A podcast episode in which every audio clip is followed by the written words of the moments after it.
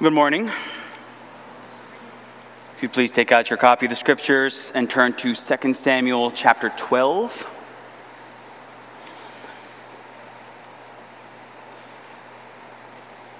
This morning we find ourselves once again in the uh, David and Bathsheba narrative that we've been in for the past few weeks.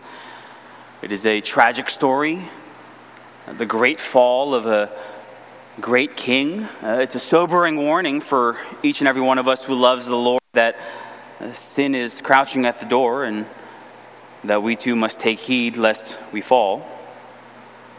Because it's David David, the man after God's own heart, David, the sweet psalmist of Israel, David, God's anointed king, uh, the king of righteousness and justice, uh, he commits adultery with a woman named Bathsheba, and he tries to cover it up by murdering her husband, Uriah the Hittite. Uh, and even though, uh, humanly speaking, David seems to get away with it, and the Lord, who sees and knows all, he sends Nathan the prophet to expose the sin and confront him.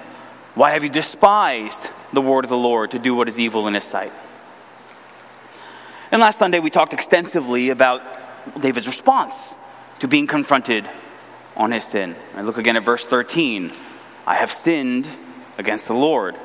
A genuine repentance before the Lord. David's heart is truly broken over his sin. It's not just empty words.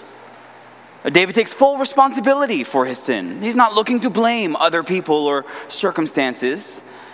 David realizes that his sin is primarily against God, against you, and you only have I sinned and done what is evil in your sight. As a result, David's joy is restored. And most importantly, David finds forgiveness in the gospel of Jesus Christ. An eternal forgiveness that Jesus achieved by taking on human flesh. Remember, he is eternally very God of very God, and yet in his incarnation, he becomes a man, a human like you and me and David and he lives the perfect life that we never could. And he dies in place of sinners like you and like me and like David, uh, taking upon himself all the sins of his people, paying for their sin by suffering the wrath of God in their place. And then he rises again from the dead to prove that all the sins of those who would repent and believe in him are indeed paid for. Now, David Though he doesn't know all the details of Jesus and the cross like we do now, but he looked forward by faith to this gospel. Right? There is one gospel. Uh, that God would somehow provide for his people a means to be truly forgiven of their sin. And that's why, right, when you read some of his Psalms, that's why he can write things like Psalm 32, verses 1 and 2, when David writes, Blessed is the one whose transgression is forgiven whose sin is covered. Blessed is the man against whom the Lord counts no iniquity, and in whose spirit there is no deceit.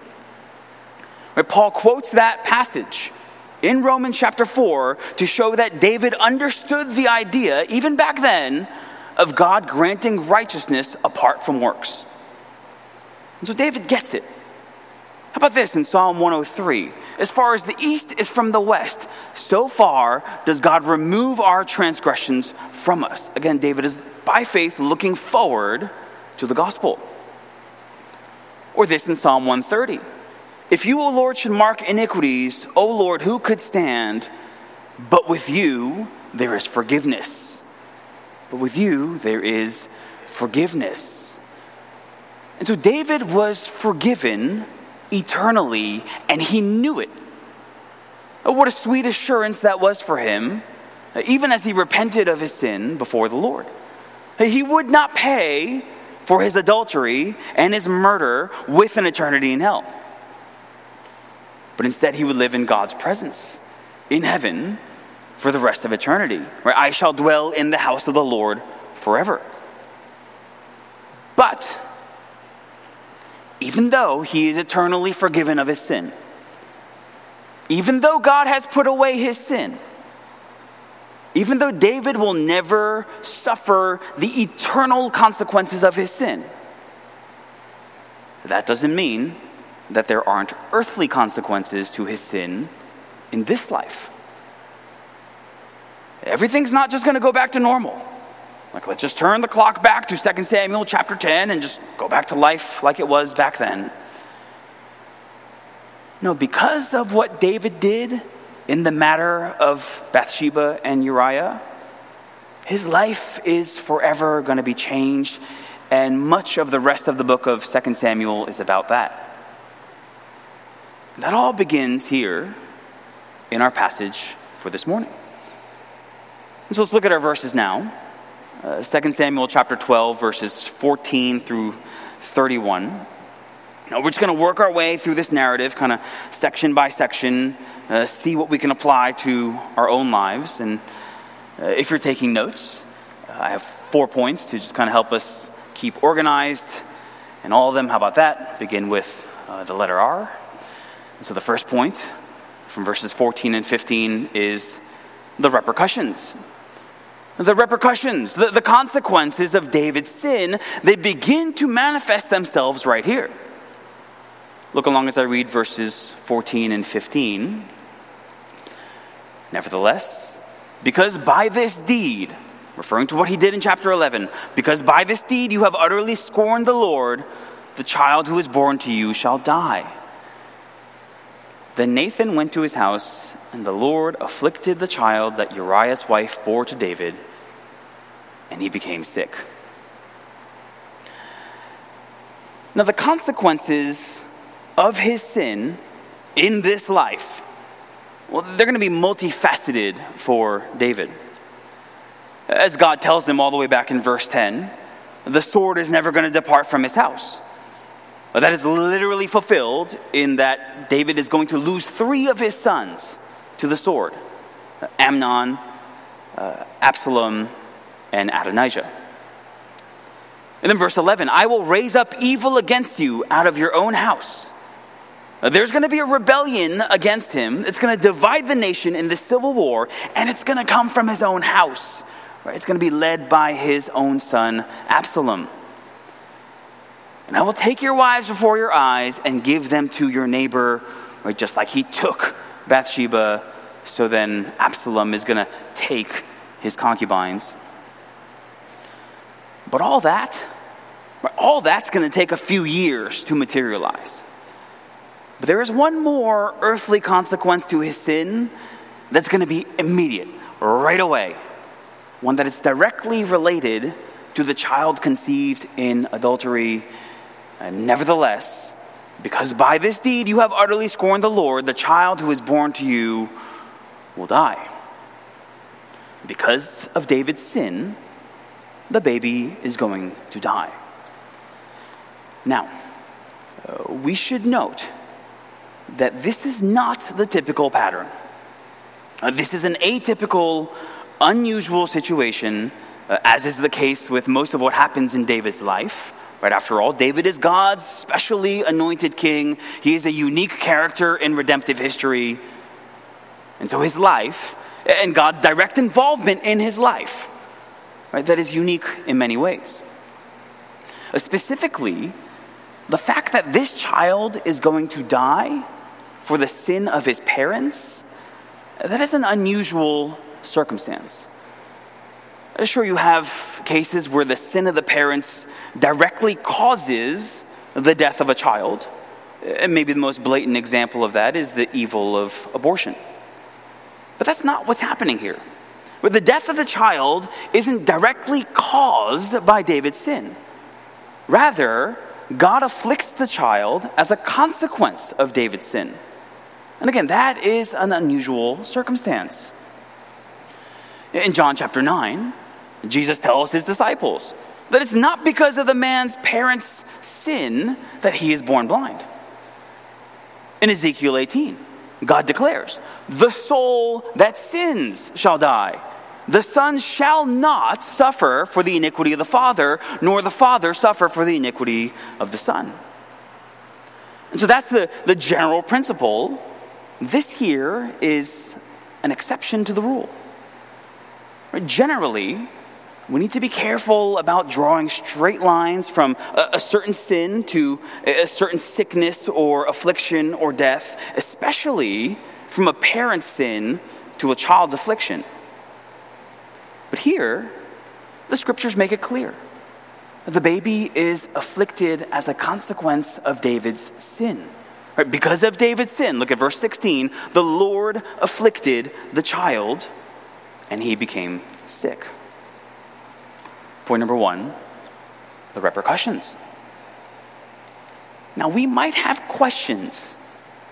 We should have questions Uh, about why God would choose to do that. Like, why does the baby have to die for David's sin? But those are questions which the text doesn't answer for us. And so the secret things belong to the Lord our God. But what we can be sure that this text is teaching us, and therefore what we should be focusing our attention on, is that there may be consequences, earthly consequences, even to forgiven sin. We just look at the juxtaposition in verses 13 and 14. The Lord has put away your sin. You shall not die. Nevertheless, nevertheless, because by this deed you have utterly scorned the Lord, the child who is born to you shall die. Like David, you are forgiven of your sin. Nevertheless, there will be earthly consequences. Brothers and sisters, uh, even if the specific thing that happens here to David, right, the death of his child as a consequence of his sin, uh, even if that is perhaps largely unique to his circumstance, uh, the general principle still holds for us who are God's people. That even for those of us who are Christians, and so our sin has been cast into the depth of the sea. Uh, we've been separated from our sin as far as the east is from the west. Our sins have been nailed to the cross. Right? And the Bible uses this really powerful imagery over and over to depict the truth that believers will never pay for their sins in the judgment. But, but, but, there may still be earthly consequences to our sins. This is the principle of reaping what we sow. So, for example, in a sinful burst of anger, you kick a table and you get it x rayed. Uh, Sir, you need surgery. Uh, but I repented. Well, it doesn't really matter. Right? You can repent of your sin you can be forgiven by God of your sin. You can change your ways, but that doesn't change the fact that your foot is now broken. Or you go into debt, funding your sinful habits. You can repent of your sin. You can be forgiven by God of your sin. You can change your ways, but at the end of the day, like you may still owe a lot of money. Just because your debt to God is forgiven, that doesn't mean that your debt to MasterCard is or you're unfaithful to your spouse. Again, you can repent of your sin. You can be forgiven by God of your sin. You can change your ways, but it can still take years and years and years to repair the damage that you've done to your marriage. There are earthly consequences to our sins. But then here's the kind of counterintuitive takeaway for us here, which is that we as believers we ought to be very thankful that such consequences exist. Because oftentimes, the earthly consequences of our sins can act as a major deterrent for us, or to keep us from stumbling, to keep us walking closely with the Lord. Like, what is it that prevents me from committing adultery? Well, ultimately, like first and foremost, it is a desire to honor the Lord and His Word, right? It's His Spirit working in me as one who's been regenerated uh, to pursue holiness, to desire godlikeness. But it's also the many terrible earthly consequences that would surely come about in terms of my marriage and my children and my family and my ministry. Like, after everything that David's going to go through as a result of his adultery, He's never going to commit that sin again. And we would be wise not to ignore his example. His sin and its consequences, uh, that we might be spared from similar sorrow. Believers ought to be thankful that God uses the consequences of our sin to keep us from sin, to keep us walking closely with Him. And, friends, if you find yourself right now in a season in which you're reaping what you've sowed, like you're, you're suffering some significant consequences because of some sin that you've committed, well, even in that suffering, can you praise God that He's using that in your life to discipline you as a good father that you might share in His holiness? For the moment, all discipline seems painful rather than pleasant, but later it yields the peaceful fruit of righteousness to those who have been trained by it. And that's something for which we ought to be able to give thanks. And point number one the repercussions. Uh, second, let's consider point number two uh, the responses, and that's in verses 16 through 23.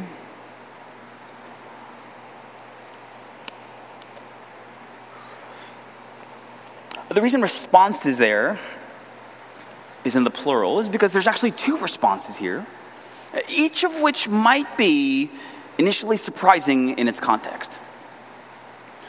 And so the first response Right? The, the child is sick, but still alive. The first response is David devoting himself to fervent prayer. Look at 16 and 17. David therefore sought God on behalf of the child, and David fasted and went in and lay all night on the ground. And the elders of his house stood beside him to raise him from the ground, but he would not, nor did he eat food with them. Now, initially, uh, that might be a surprising response. Why is David praying so fervently? Like, God's already told him that the baby's going to die. What is the point of praying? Well, we see examples throughout the scriptures of God's people praying that God would change his verdict. And sometimes, according to his sovereign will, he relents of judgment because of his people's prayers. So, for example, after the incident with the golden calf, right, Moses is told by God that God is going to wipe out the people and start a new nation through him. So, what does Moses do? He prays earnestly. The text says that he implored the Lord his God. And so God relents of the disaster. Or when King Hezekiah gets deathly sick and he's told by God that he would die, you shall not recover, he's told. What then does he do? Well, he prays earnestly. The text says that he wept bitterly. And God answers by adding 15 years to his life. And so here David reasons, right? Look at verse 22. Who knows? Who knows whether the Lord will be gracious to me that the child may live? And so, like Moses and like Hezekiah, David seeks God. He implores God. He fasts and he prays earnestly and he lays on the ground for an entire week. Uh, by the way, you remember last week we spoke about the necessity of a changed heart in terms of genuine repentance. Well, here's yet more evidence of David's changed heart. And because the same man who cold heartedly ordered the killing of Uriah, the same man who callously dismissed the deaths of the other soldiers. Uh, the sword devours now one and now another. The same man who would have been very happy to give the child away to Uriah and have nothing to do with him, that same man is now desperately concerned for the life of this child. He is pleading and begging God to spare his life. But God, according to his sovereign plan, his perfect wisdom, God says no to David's prayer. And so the child dies. Now, his servants don't know what to do. They don't know how they're going to break the news to David that the baby died. Look at verse 18. Oh, on the seventh day, the child died, and the servants of David were afraid to tell him that the child was dead, for they said, Behold, while the child was yet alive, we spoke to him, and he did not listen to us. how then can we say to him, The child is dead? He may do himself some harm. Like he's been so extreme in his response so far. A continual prayer and, and fasting and prostrating himself on the ground before the Lord, like he hasn't eaten, he hasn't gotten up in a week. They're genuinely concerned about how he's going to respond to the news that the baby is now dead. So you can kind of picture them huddled up in a circle, just whispering amongst themselves. You tell him, no, you tell him. But David's perceptive enough to suspect that something is going on, and so he just asks them directly, and they confirm that indeed the child is dead. Which brings us to the second response here, and David's response to finding out about the child's death uh, perhaps is even more puzzling uh, and more surprising than the first. Look at verse 20. He basically gets up from the ground, where he's been laying for a week, he takes a shower, he puts on a new shirt, he goes to worship the Lord, and then he comes home to eat dinner. The, the first bite of food that he's had in a week.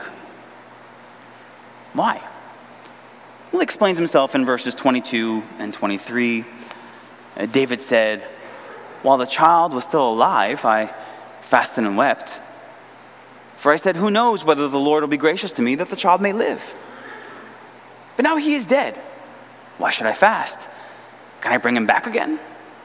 I shall go to him, but he will not return to me. A couple things to notice there. First, notice that David has come a very, very long way from where he was in the beginning of the chapter. Like at the beginning of chapter 12, unrepentant, heart is hard against God, uh, God Himself says David is despising the Lord. But now, here, not only has David repented genuinely, but even in the terrible pain of the consequences of his sin, even in losing his child, he demonstrates a satisfaction in God and his will. He is not accusing God of wrongdoing. He's not questioning God's goodness. Rather, there's this submission to, and acknowledgement of, and contentment with God's good purposes, even in this incredible tragedy. It's not that David's unaffected by the death and he's just coldly trying to move on. No, surely he grieved this loss for the rest of his life. But at the same time, he's got this deep, abiding trust in God's sovereignty and God's goodness and he expresses that trust by worshiping God. We can only assume that in his season of unrepentant sin, that even if he went through the outward motions of worship, his heart was very far from God. But here he's been brought back again, brought back near through this season of repentance, fasting, prayer, He's back to walking closely with the Lord again. And so there is just a certain sweetness to that line in verse 20. And he went into the house of the Lord and worshiped. It's so matter of fact, but at the same time, it's such a precious picture of the change that God has worked in David's heart. And his response there worship in the face of great loss? Well, reminds us of another Old Testament character, doesn't it? Uh, one who lost even more than David did. And apart from any sin that he committed, uh, Job lost all his children and all his servants and all his wealth, like in one unfathomably tragic day. What does he do in response to that loss? He falls on the ground and worships. Naked I came from my mother's womb, and naked I shall return. The Lord gave, and the Lord has taken away. Blessed be the name of the Lord. That's basically the heart of David here. And he knows that he, through fervent fasting and praying, that he has done all that he could to petition God for the child's life. God's answer is no, And so David goes back to doing what he loves to do the most worshiping his God. Right? Blessed be the name of the Lord. So, first, we see in these verses well, God's answer to David's prayer in Psalm 51. Right? God restores to him the joy of his salvation. But second, what do we make of that last line there? I shall go to him, but he will not return to me. What does it mean? Well, the second half is straightforward. Right? He will not return to me. Uh, David is addressing the fact that his dead son is not going to come back to life, uh, no matter how much he fasts or mourns. Can I bring him back again? The answer is no. Uh, there's a certain finality in this life to death. Uh, apart from the handful of miraculous raisings that we read about in the scriptures, uh, there is a finality in this life to death. But that first half, I shall go to him, it's a little trickier.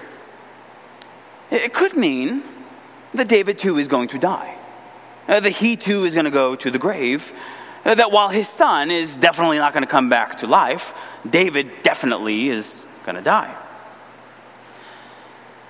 But it could also mean that David's going to go to his son in heaven. Remember, this is the David who, by faith, trusts that he's going to dwell in the house of the Lord forever. Like he knows that he's going to be spending an eternity with God.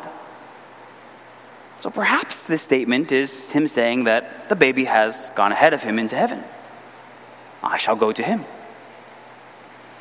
Honestly, it's hard to say exactly what David means here. I think, given the comfort that David seems to take, Uh, not only expressed in the abrupt end to his fasting and weeping, but also notice that in the next verse, he, as one who himself has been comforted, is now described as giving comfort to Bathsheba. I lean towards David referring to the child going to heaven, and this being an expression of his hope of seeing him again there. Now, if that is the correct interpretation, Uh, then it takes what David says here from being uh, a self evident statement about his own death to one of taking comfort in expectant hope, right? Even in the midst of tragedy, which seems to better fit the context. But that also brings up a bigger question whether babies who die go to heaven. And there is not a chapter and a verse that undeniably answers that question. Like Romans 10:13 undeniably answers the question of whether people who call upon the Lord go to heaven. Everyone who calls upon the name of the Lord will be saved. So there's not a, a specific chapter or verse like that that addresses this scenario. But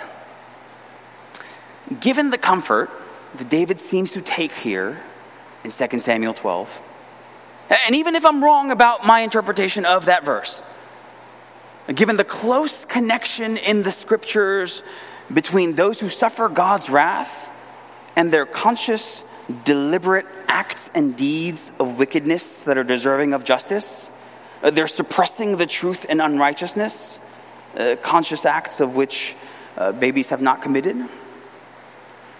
Given God's merciful nature, I believe that Babies who die go to heaven.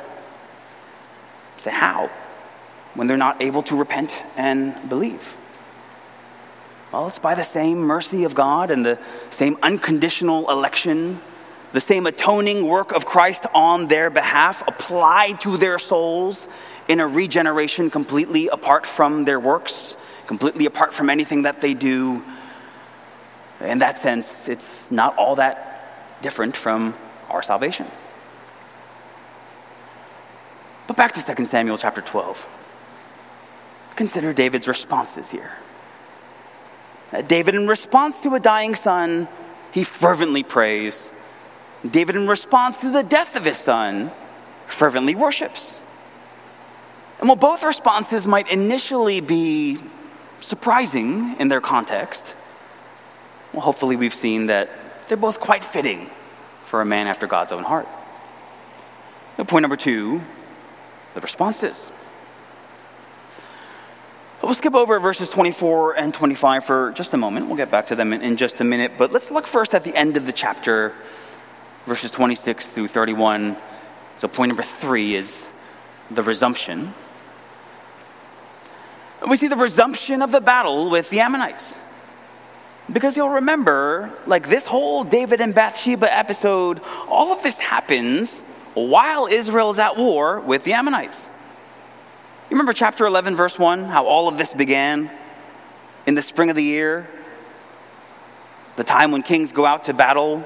David sent Joab and his servants with him and all Israel, and they ravaged the Ammonites and besieged Rabbah.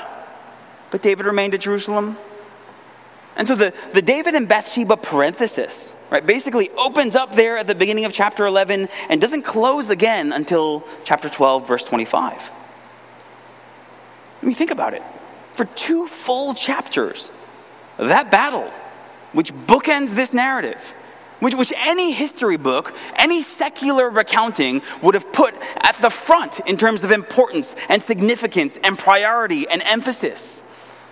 It completely takes the backstage to what, in God's eyes, is much more important, a much bigger and more significant issue, which is that of David's obedience. But here again, right, consider the bookends. We resume the Ammonite festivities. Uh, look at verse 26. Uh, Joab's basically done all the heavy lifting at this point. He's got the city of Rabbah under siege. He has taken the city of waters, which probably refers to that city's water source. So he's got the Ammonites on the brink of defeat. He calls in David to do his best Mariano Rivera impression and just close it all out, and that's exactly what David does just finishes them off. But I want you to see how this victory is described. Look at the language there. Verse 30, right, David takes the crown, the massive crown of their king. It's like 75 pounds, and he puts it on his head as a symbol of victory. Now, I assume, the text doesn't say, but I assume that this is one of those things that your servants hold over your head for a photo op. He's not like walking around the, the palace with this 75 pound thing on his head. But he takes their crown. And then verse 30, he brings out the spoil of the city, a very great amount. Verse 31, he makes the Ammonites his servants. And it's described as a complete victory over all the cities of the Ammonites. Now, don't those descriptions remind us of earlier chapters? I'm thinking specifically of 2 Samuel chapter 8. Uh, David's great military conquests. How the Lord gave victory to David wherever he went. And so, no, the kingdom of Israel and the glory of its king, they're never going to be the same because of David's sin. And as a matter of fact, the kingdom and its king are about to plunge into some very, very dark days in the next few chapters. But at the same time, we're again reminded that David is still God's anointed king. He is still God's covenant king whom God will use to bless his people. And point number three the resumption.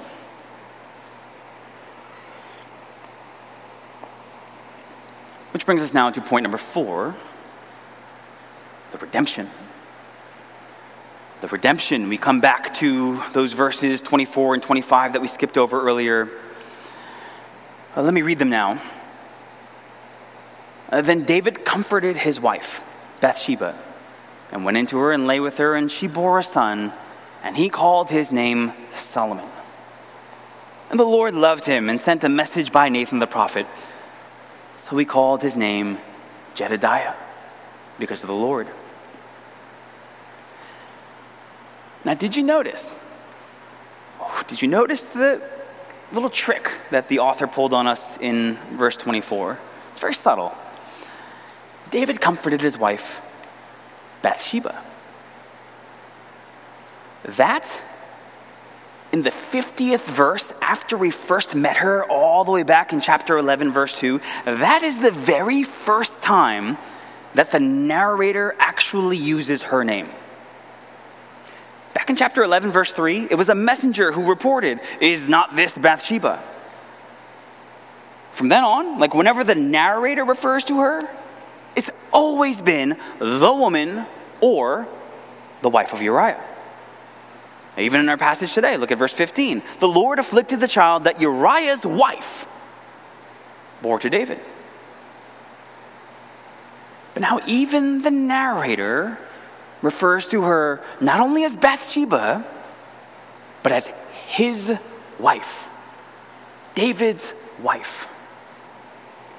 As if to say, yes, uh, this relationship started in sin. And yes, this relationship has brought much sadness and sorrow because of that sin. But even with all that, David, even with all that, God is going to bless your marriage. God is going to redeem your marriage. She is your wife, Bathsheba.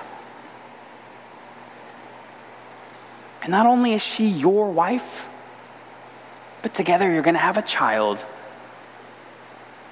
The Lord takes away, and the Lord gives. And so the same God who takes away a son earlier in the chapter now gives them another son, and this is no ordinary son. This son is Solomon. Solomon, who will succeed his father David as king. A Solomon who would build the temple in Jerusalem that his father could not. Solomon, who has left even us with so much wisdom in the book of Proverbs. That Solomon. And so you remember how God sent Nathan the prophet to confront David on his sin? Well, here he sends that same Nathan to David again, but this time it's not a message of rebuke, it's a message of blessing. And the Lord loved him and sent a message, sent a message by Nathan the prophet.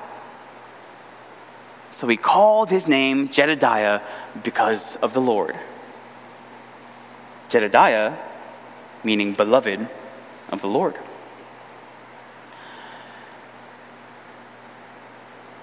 Friends, you would be hard pressed to find a marriage whether from the Bible or from our lives, like of a marriage that was brought about through more sinful circumstances. Like there's adultery here, there's murder here, there's deception, there's cover up, all of that. Like, how could a marriage like that ever be restored and redeemed? But the God who restores the years the locust has eaten, the God who gives beauty for ashes, that God can redeem even what started as the most sinful of marriages. Maybe, friends, you think about your own marriage, you look at your own life, your own family situation, and uh, you feel hopeless and helpless because it started in so much sin or because of the damage that your sin has done to it. Whatever your situation, you can take heart. Because David and Bathsheba is proof that there is no marriage so tarnished by sin that God can't bring ultimate good from it. There is no marriage so unredeemable that God can't yet glorify himself through it. Point number four the redemption. But this is like this is like those old infomercials, right? But there's more. There is yet more. It just keeps getting better and better because it's not just that Bathsheba is recognized as his wife. It's not just that Solomon, the great King Solomon, is going to come from that union. It's who else is going to come from that line, right? Many, many generations later. Turn over with me to the very first page of your New Testament. Matthew chapter 1. This is the genealogy of the Lord Jesus Christ, and we know that Jesus is the son of David. The Messiah must descend from David. We've known that since 2 Samuel chapter 7. But the question remains as we sit here in 2 Samuel chapter 12, uh, how are we going to get from David to Jesus? Matthew chapter 1, verse 6. Jesse, the father of David the king. And David was the father of Solomon by the wife of Uriah. Now, just the fact that Solomon's mother is mentioned at all, that is significant. Uh, in Matthew's genealogy, there are 41 fathers named. There are only four mothers named uh, Rahab, Ruth, Mary, and Bathsheba. But notice, and we're used to this by now, aren't we? That Bathsheba is not called Bathsheba. Rahab, Ruth, and Mary are called Rahab, Ruth, and Mary. Bathsheba is once again called the wife of Uriah. And to bring our minds back, like even as we're reading the New Testament, to bring our minds back to the sin of 2 Samuel chapter 11. The adultery, the murder, the cover up, all that. Not to tarnish David's name, not to drag it through the mud, but to highlight the glory of God in his ability to bring light from darkness. Because from that impure and sinful relationship between David and Bathsheba would come one day one who was born in total purity, conceived by the Holy Spirit, born of the Virgin Mary. For unto you is born this day in the city of David a Savior, who is Christ the Lord. Now, that instinctively might feel a little strange to us. Like David has so many wives, he's got so many sons. Why in the world would God choose that wife and that son to bring about his Messiah? Maybe there's some who would point at that and say, that's unjust, that's unfair. That God would redeem something that wicked. How could God try to bring good out of something that's sinful? But, friends, if that's what we're thinking, I think we're missing the point. And God can, and God does, redeem even the vilest and most wicked and sinfulest of situations for His glory. He is the same God who not only saves the chief of sinners, not only saves the worst of the worst, but then uses him, his zeal, and his passion to be the single most influential person in the early church, the Apostle Paul. And friends, he's the same God who saves vile, wretched sinners like me and like you, and then uses us to serve him for his glory. And so, really, it's not out of character at all for God to bring about the Savior of the world from this relationship between David and Bathsheba that's been so stained with sins. Sins like adultery and murder, for which this Savior, descended from David and Bathsheba, would one day die. You think about that long enough, that will blow your mind. Oh, the depth of the riches and wisdom and knowledge of God. How unsearchable are his judgments and how inscrutable his ways. Point number four the redemption. So, here in 2 Samuel, God once again shows that even in the darkest moments, when disastrous sin is being committed, we don't want to downplay anything that happened in chapter 11. That's a disaster.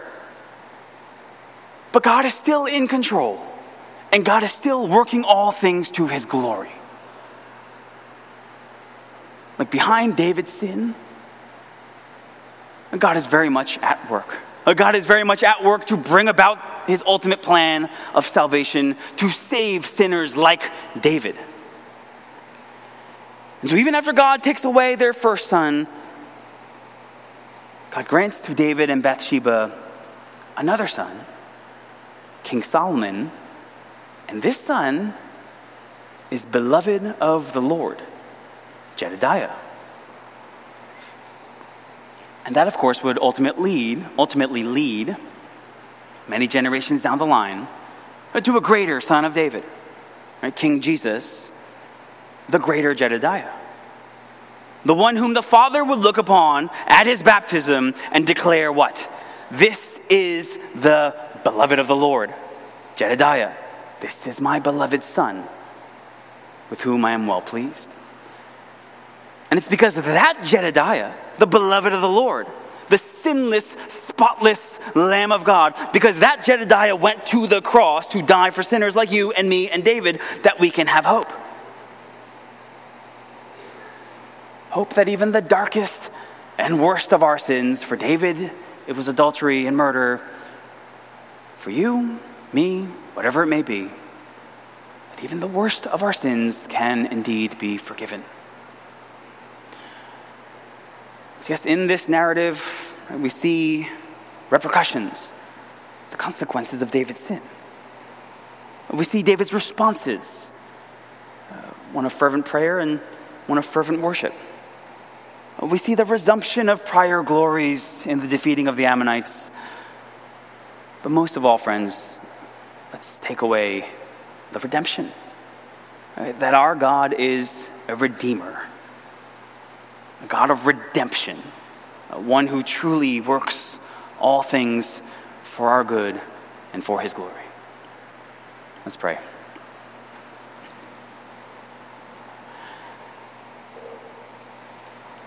Father, we give you praise, even as we see just a glimpse of your infinite wisdom in how you worked through even this most tragic of situations to bring about the Messiah, your Son your beloved, our Lord Jesus Christ.